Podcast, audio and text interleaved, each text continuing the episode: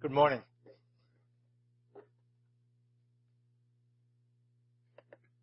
We're going to be making our way through the last chapters of the book of Romans. As we've said, Romans chapter 1 through 11, Paul tells us what to believe. Beginning chapter 12 tells us how to behave. And in the Bible, that seems to be the way it is. The Bible expresses to us what we're to do, but first it expresses to us what we should believe. Believing is foundational, then behaving. There's what we should think, and then there's how we behave. And that's another way to say it. There's a couple, there's indicative, where you say to someone, this is true, and then imperative, where you command somebody to do something. And in the Bible, it's indicative and then imperative. It's what you believe, and it's how you behave. It's orthodoxy, straight thinking, then orthopraxy, straight acting. And when it comes to chapter 12, he describes and starts to express the will of God. How does God want us to act? We looked that mercy is the fulcrum. It's, it's that which is the foundation for Christian acting. When we understand the gospel, we understand the mercy of God. And then that becomes the foundation from which our ability to please Him rises. He talks about in chapter 12 our relationship with the church, spiritual gifts. And then in chapter 13, he describes our relationship with the state, how we should comport ourselves relative to government and society.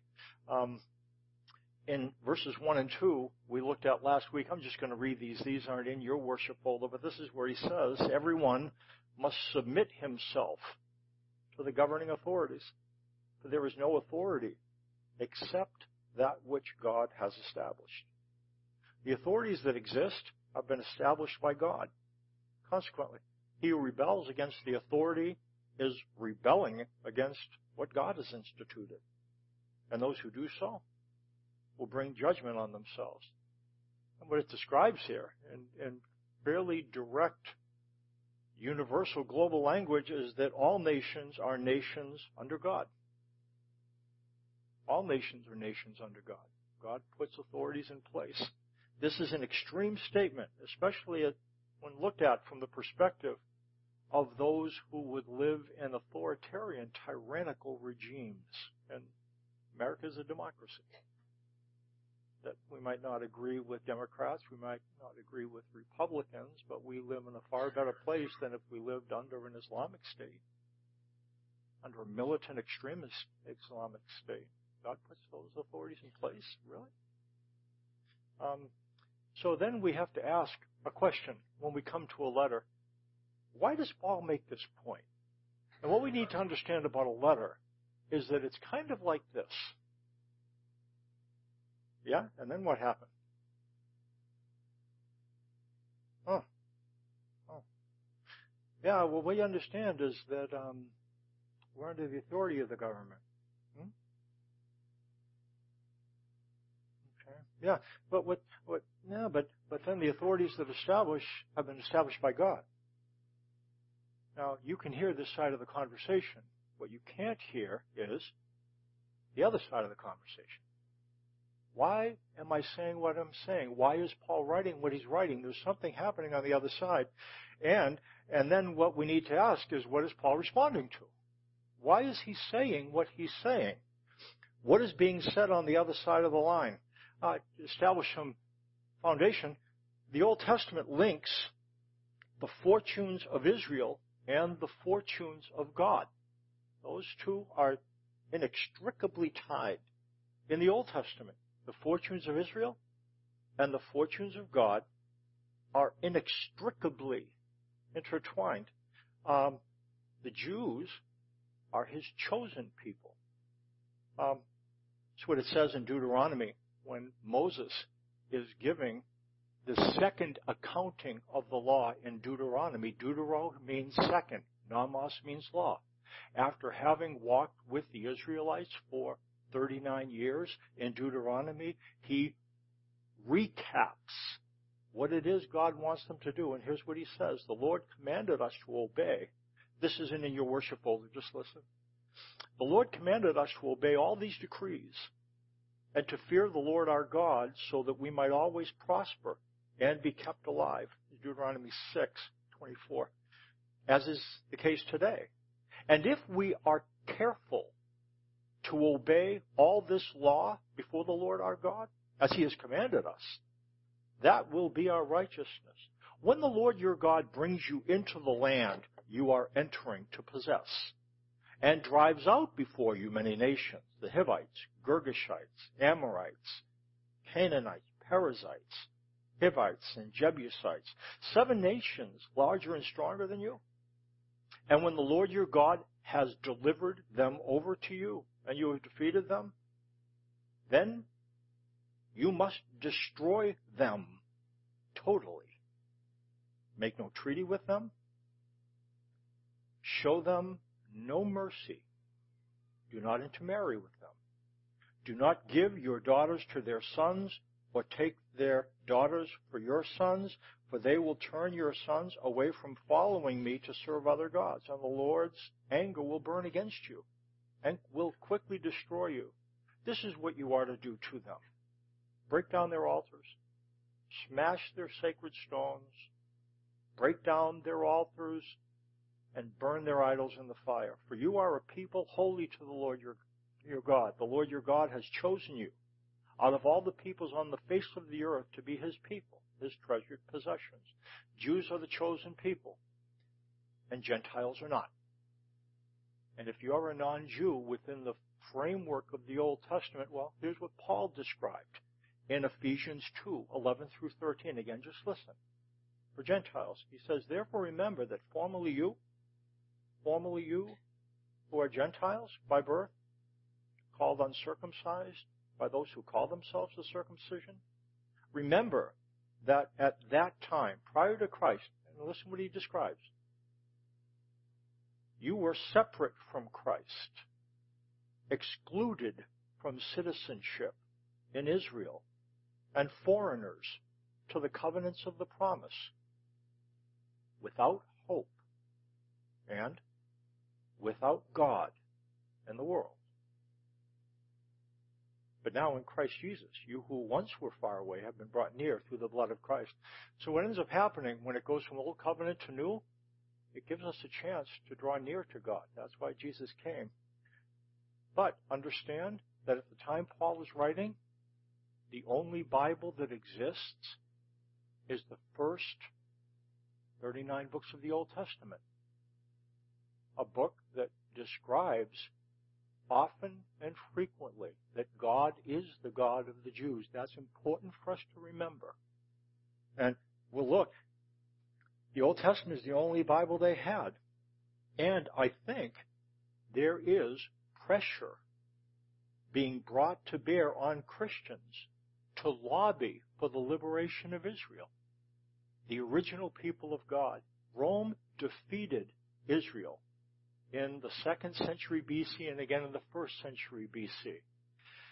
And I think what happens then, if the Bible is the only Bible you have is the 39 books of the Old Testament, it was not possible to avoid being tripped up by thinking that in order to get close to God, you need to become Jewish.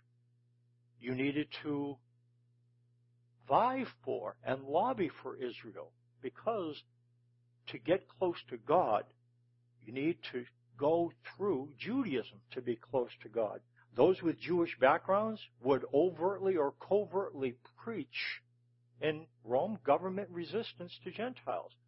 You call yourself Christians? Let's say we're in a Roman city. Roman city. You're Gentile Christians. You call yourself Christians here? Well, if you've read the first 39 books of the Bible, God is the God of the Jews. And therefore, in order for you to be close to God, you need to lobby for the liberation of Israel. And I think those kind of things are happening at that time. Paul preached government subordination. And what Paul said, don't do it. Don't do it. Throughout his life, Paul dealt with this pressure. Even before he became a believer, I think he dealt with pressure to use his Roman citizenship to forward Jewish liberation. Uh, Paul was a Roman citizen and a Jewish leader. Can you imagine that? He was a Roman citizen and a Jewish leader, both. Romans would have considered Romans us and Jews them. Jews would have considered Jews us and Romans them. Paul was and us and a them at the same time. In one body. And he lived with the tension all his life. When he was in Israel, I think pressure was brought to bear for him to use his Roman citizenship to lobby for the liberation of Israel. I think his fellow Pharisees would have told him that. In fact, I think what happens when Jesus said, when he's remembered when Jesus stopped Paul on the road to Damascus and he said, Why are you persecuting me? It's hard for you to kick against the goads. What we know is that when the Jews were under, in the Old Testament, at the time of Goliath and David and yeah, yeah, yeah, um, Philistines, when they were over Israel, didn't allow them to have weapons. And I think we talked about this last week. What the Israelites would use for weapons is goads. They would go and sharpen their goads, which were kind of like swords. You'd stick things with it. And I think when Jesus says, Paul, why are you persecuting me? I'll, I'll answer the question. It's hard for you to kick against the goads. Think what's happening? Goads represent Jewish resistance when they're dominated by foreign powers. That's all they had to stick back with. So Jesus says, Paul, here's the deal. It's hard for you to kick against goads, isn't it?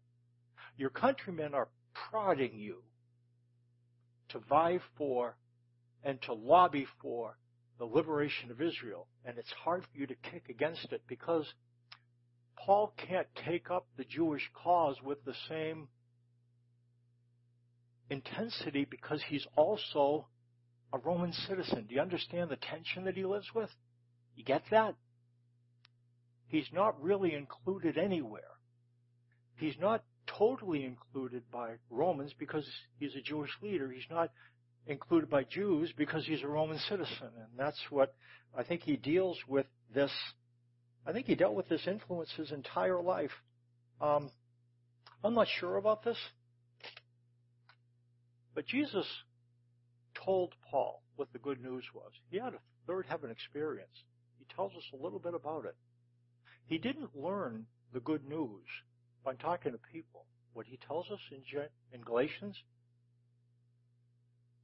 he had a personal audience with Jesus Christ. He was summoned and had this vision, and Jesus told him what the gospel is. You know what I, and I don't know this, I have a sneaking suspicion that because Paul said there's things that he was told that he's not permitted to tell. I think Jesus told him, and again, I don't know. I think he told him, Paul, you have about a generation to put the foundation of the church in place. Because, and I'm not sure he gave him a date, but I think he told him that Jerusalem is going to fall. It's going to be destroyed. As Jesus said when he approached the city, not one stone is going to be left on another. I think that Paul knew that. You know what's interesting? The Jewish movement to liberate and get Rome off their back intensified in the mid 60s. Guess when Paul left the scene? Mid 60s. 65, 66. It became violent in 66, 67, 68. Rome came, put a siege against Jerusalem. It was devastating. 1.1 million Jews died. A large number crucified on the road from Jerusalem to Rome, crosses on both sides of the roadways. 100,000 were imprisoned. That's what happened right after Paul died. I think Paul went through his life knowing I have to put the foundation of the church in place because when I leave, the foundation of Judaism is going to be absolutely disintegrated. I think he knew that. I think he knew that. And so all his life, I think he's under pressure to, come on, Paul, use your Roman contacts to overthrow Rome and to put Israel back in power. And Paul was not allowed to say what he knew. That's not the way it's going to work. Because it's not God's purpose for Jerusalem to remain intact. And I think every time he walked into that city, he understood what Jesus understood when he walked into the city. This is not going to exist within a short while.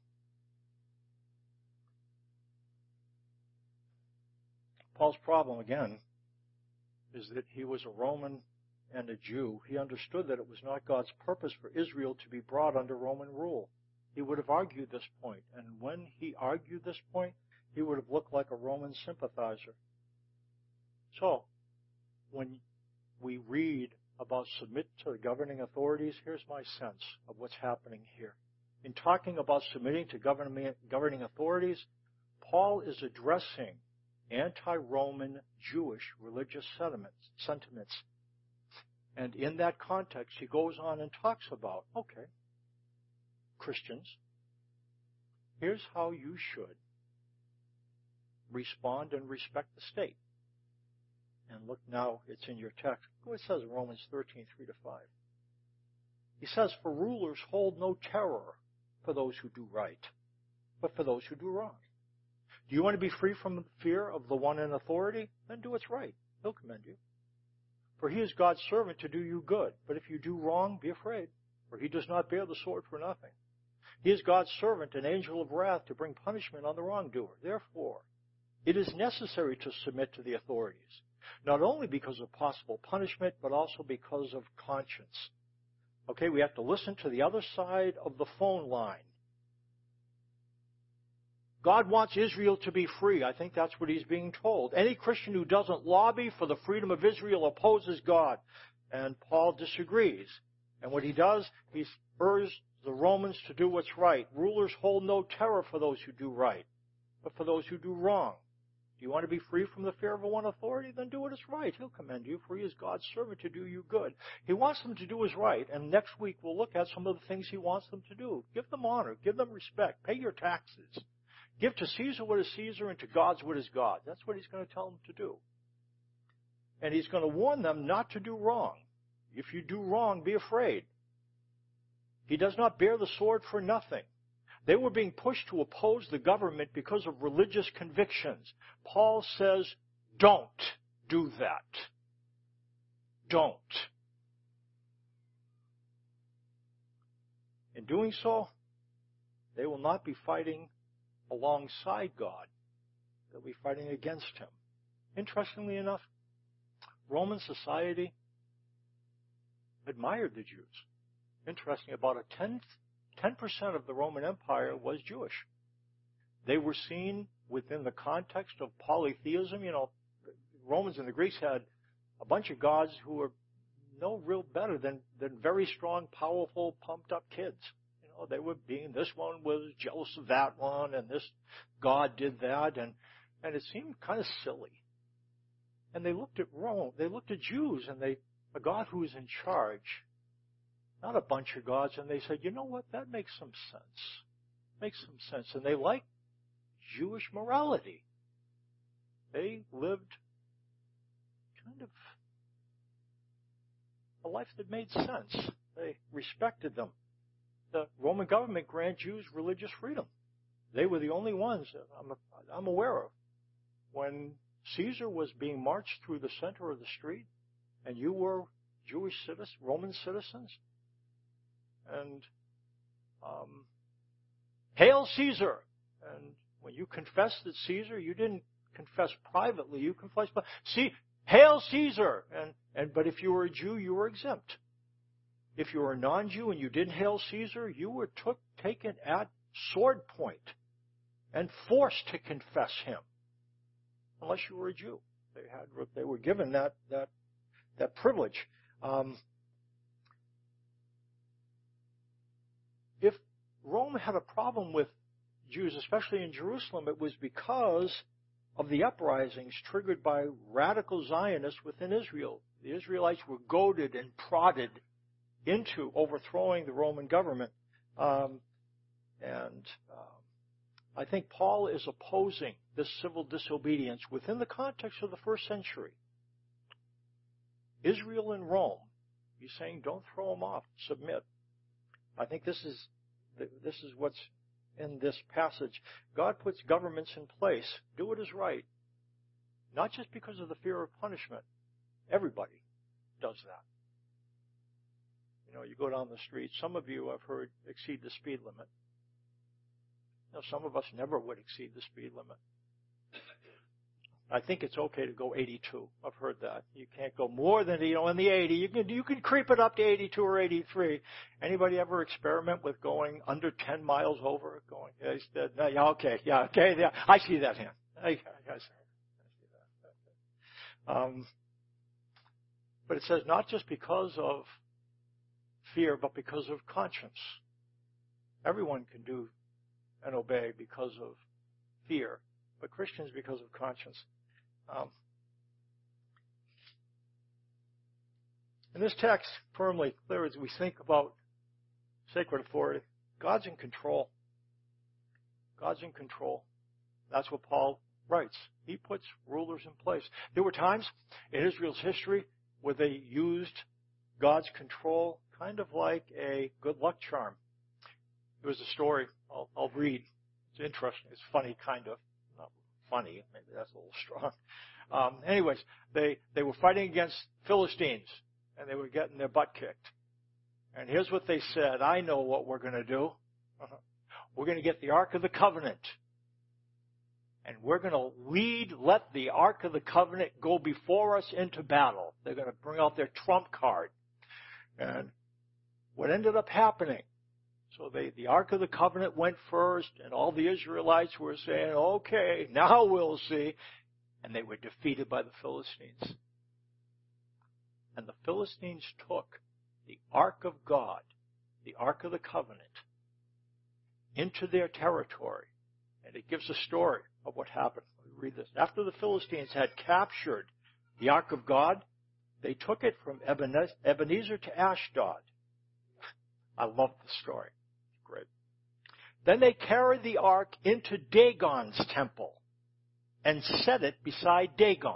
Now Dagon is the Philistine god. So you gotta get this. They took the ark of God and they put it next to Dagon and Dagon was probably up on a, a higher thing and, and, then the ark of God was just kind of below it. And here's what, what do you think happened? This is a great story. When the people of Ashdod rose early the next day, there was Dagon fallen on his face on the ground before the ark of the Lord. they took Dagon and put him back in his place. But the following morning, the following morning when they rose, there was Dagon fallen on his face on the ground before the ark of the Lord. His head and hands had been broken off and were lying on the threshold. Only his body remained. That is why to this day neither the priests of Dagon nor any others who enter Dagon's temple at Ashdod step on the threshold.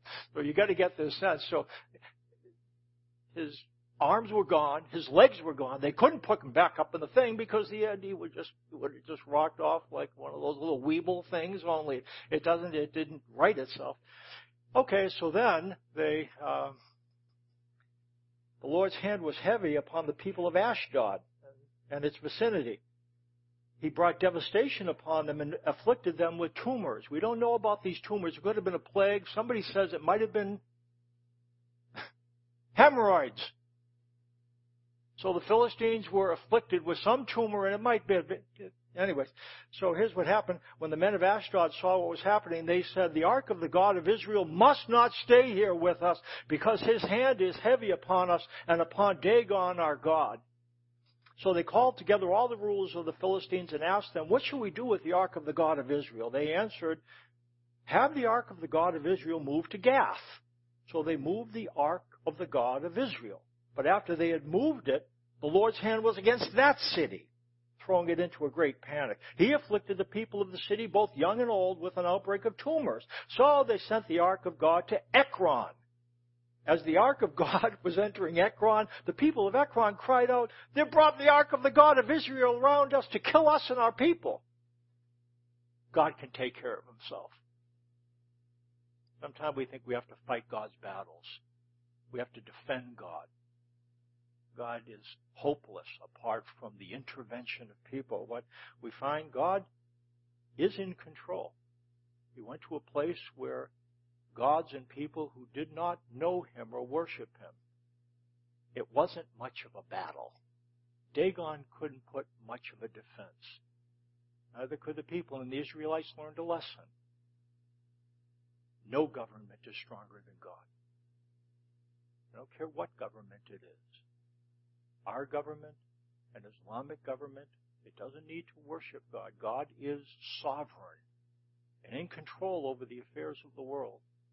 There's all kinds of stories in the Bible like that. God has no problem defending himself. Um,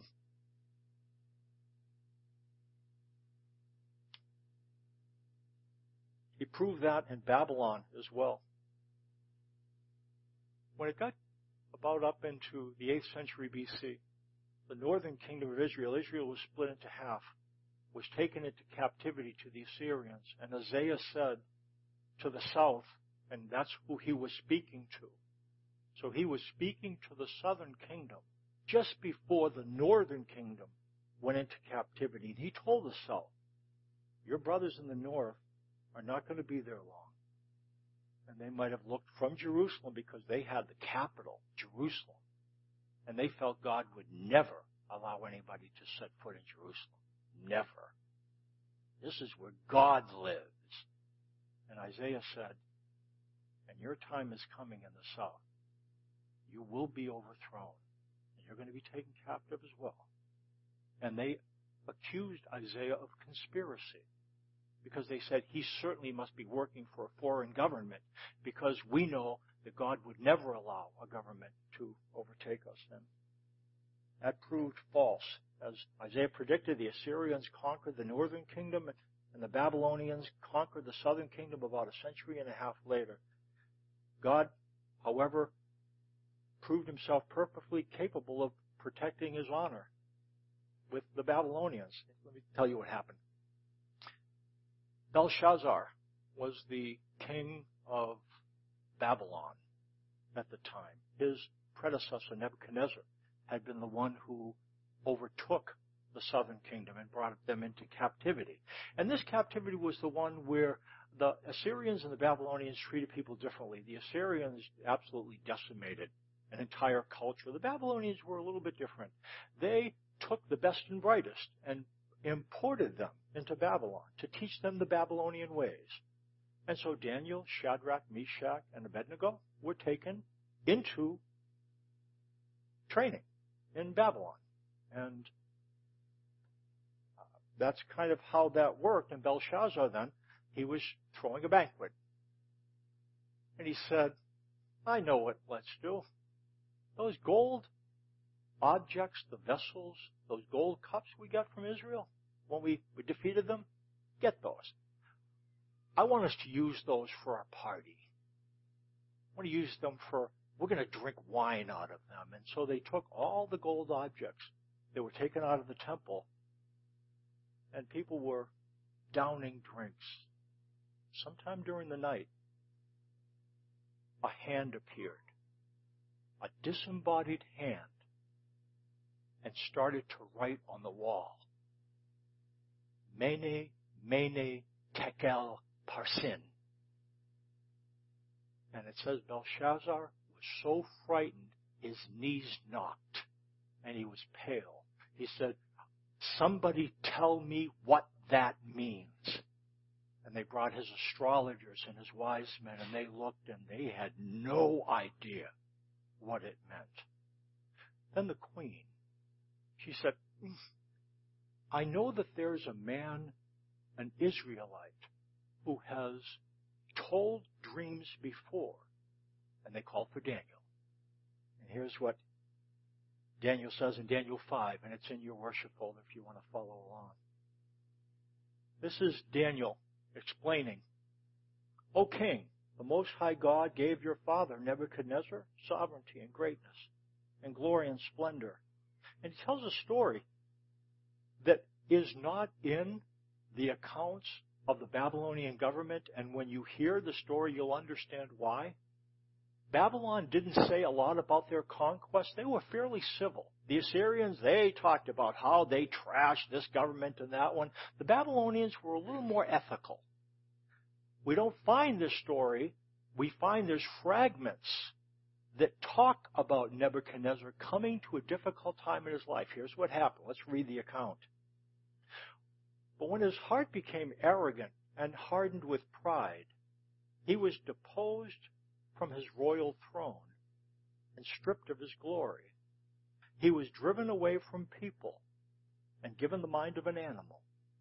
He lived with the wild donkeys and ate grass like cattle, and his body was drenched with the dew of heaven until he acknowledged that the Most High is sovereign over the kingdoms of the earth and sets over them anyone he wishes. Apparently, what happened and Nebuchadnezzar understood that it was the God of not Israel, but the God of Babylon, the real God of Babylon, and the God of Assyria, and the God of the universe, God Almighty, the God who revealed himself to the world through Israel. It was him. He was in charge. And he understood that he had been driven crazy until he came to understand, wait a minute. He is God. God had no problem introducing himself to the Babylonians. They had never heard of him, never worshiped him. It didn't create a problem for God. And God doesn't need us to defend him. He will use, but he doesn't need it. He doesn't depend on you to safeguard his reputation. God is sufficiently strong to do whatever he wants to do. He puts government space. Look what ends up saying. He ends up saying, But you, his son, verse 22, O Belshazzar, have not humbled yourself, though you knew all this. Instead, you have set yourself up against the Lord of heaven. You had the goblets from his temple brought to you, and you and your nobles, your wives, and your concubines drank wine from them. You praise the gods of silver and gold, of bronze, iron, wood, and stone, which cannot see or hear or understand but you did not honor the God who holds in his hand your life and all your ways. Therefore, he sent the hand that wrote the inscription. This is the inscription that was written. Mene, Mene, Tekel, Parsin. This is what these words mean. Mene. God has numbered the days of your reign and brought it to an end. Tekel, you have been weighed on the scales and found wanting. Peres, your kingdom is divided and given to the Medes and the Persians. And the text goes on to say, that very night, Belshazzar, king of the Babylonians, was slain. And Darius the Mede took over the kingdom at the age of 62 about sacred authority. God's in control. Um, still raises a question though. Why does God allow governments who oppose him to be put into power to begin with? Let's talk about secular authority. In Micah chapter 7, there was a time, well, let's read it. Micah chapter 7, verse 2 says, The godly have been swept from the land. Not one upright man remains, Micah writes. All men lie in wait to shed blood. Each hunts his brother with a net. Both hands are skilled in doing evil. The ruler demands gifts. The judge accepts bribes. The powerful dictate what they desire. They all conspire together. The best of them is like a briar, the most upright worse than a thorn hedge. And he says, the day of your watchman has come, the day God visits you. Now is the time of their confusion. What he does, he looks at the, the, it was people moral flatliners. It was, it was not a good time. And Micah looks at why is this happening? And cites it's the leadership. And when it says about what they were doing wrong, what it basically says is they were in places of leadership in order to do what they wanted. Judges were demanding bribes. Those in leaders were using their position to be able to get what they want.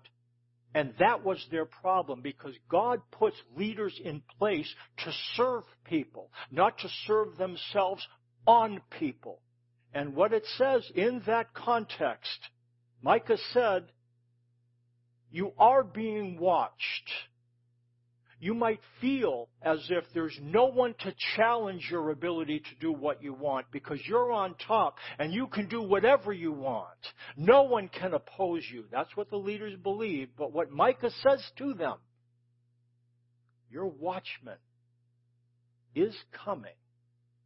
And it says, now is the time of their confusion. Confusion means when you don't know which way to go. You don't know which way to turn. And what he's describing is the leaders had been directing this and that. And he goes, Your watchman's coming. And when your watchman comes, God Almighty, there'll be an accounting. I don't know how this works. But what he describes is you're going to look for a place to turn. You're not going to have any place to run.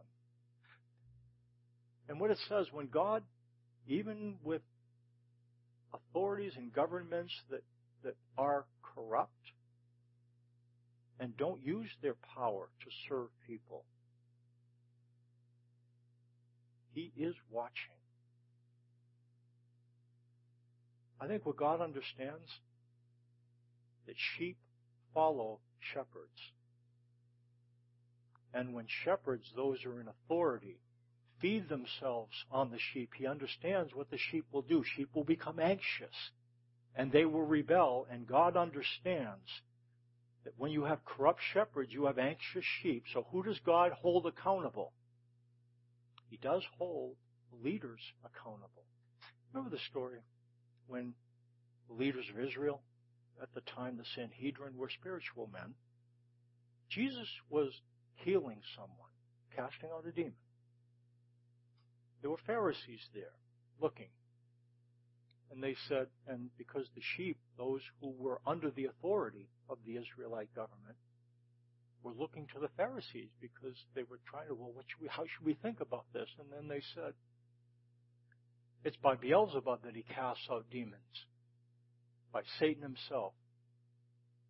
And then Jesus went on to say, you can bring charges against the Son of Man, but don't, don't, don't do that as far as the Holy Spirit is concerned. You know what I think is happening here? And he talks about the unpardonable sin. The unpardonable sin. I think the unpardonable sin is in that time at least. I'm not sure if it's possible to do today. The unpardonable sin at that time was somebody given authority by God Himself to rule, who knows better, who sees something that is clearly from God, and that individual to save his own rule and reign, in that time Pharisees, sees something clearly from God and says, that's not from God, that's Satan. And that's unpardonable because it's a leadership issue and the watchman watches and it's unpardonable because there's sheep that are looking to the shepherd to tell them, how should I respond to this? And he says it's Satan. And then the sheep says, okay, I guess that's it. And Jesus says, you lead one of my sheep astray. That's unforgivable.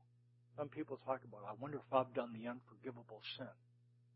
If you've even worried about it, you haven't done it. I think it's a leadership sin. I'm not sure if it's even possible to do today. But at that juncture where God is moving out of the nation of Israel for a period of time into the Gentile world, when somebody who knows better says that's not God, that's unpardonable. By the way, God has not washed his hands of Israel. We've talked about this, talked about this a number of times. There will come a time, it's coming. I don't know when. When the last of the Gentiles will have entered, and then there'll be a stop sign. And God will wave the Jews in. I'm not sure what that'll look like. All I know, they will rush in and they will understand who it is, who He is, and they'll understand history. And I'd like to be able to see it. I'd like to be able to see it. Um, God understands that sheep obey shepherds. We try to protect God's reputation. God's doing the best He can. You know, He spins the world and then steps back. God's a gentleman. God's a gentleman. He never forces his way into a place where he's not welcome. Tell Belshazzar that. Tell Nebuchadnezzar that. God does what he wants. He is sovereign and in control. He's large and in charge. And he's good. We tend to want to picture God as being threatened by Satan. You know, God wants to do what he wants to do, but then the devil's opposing him and God can only do too much. No. God versus Satan is not even a fight. Dualism, that there's two powers in the universe, is a lie. God's in control. And he doesn't spin the world and set back and be a gentleman. Now, he does allow things, but that's dualism and deism. Dualism and deism, there are two powers in place, and deism is that God backs up and he chooses not to be involved. No. Nope, nope, nope, nope. Monism and theism, there is one God in control in this world. And he does what he chooses. And he's ultimately good. We don't understand why he does what he does, but he has his reasons.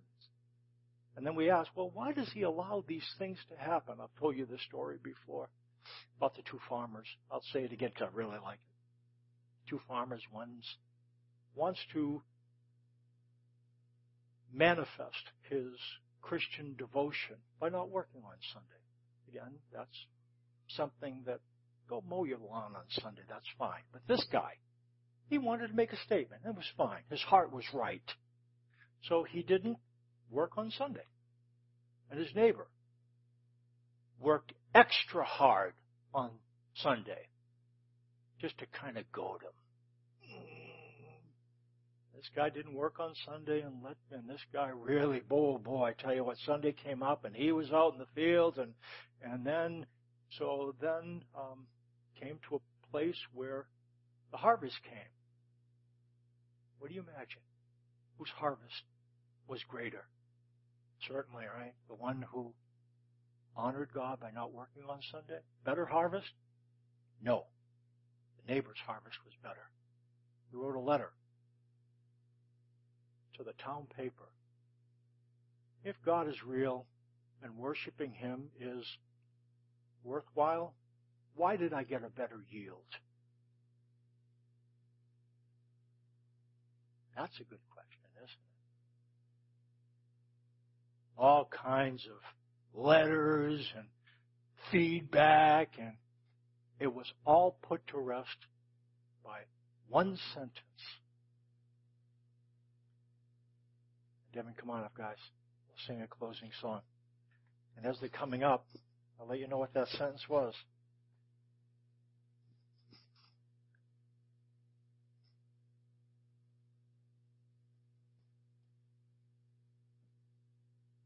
God doesn't settle all his accounts in October.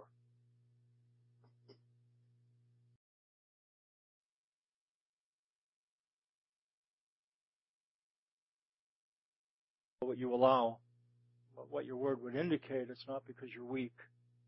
It's not because you can't enforce your will.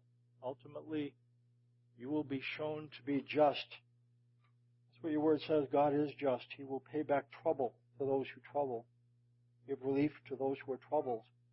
This will happen when the Lord Jesus is revealed from heaven in blazing fire with powerful angels. Um, you are merciful and just, I pray that you, we would know you better, reflect you in our lives, help us to understand what it means to walk with you in the confusion of times like these. But in the confusion of times like these, we can know you are accomplishing your purposes. And all things will work together for good to those who love you and are called according to your purpose. Help us to believe you in the midst of turbulence. In Jesus' name, amen.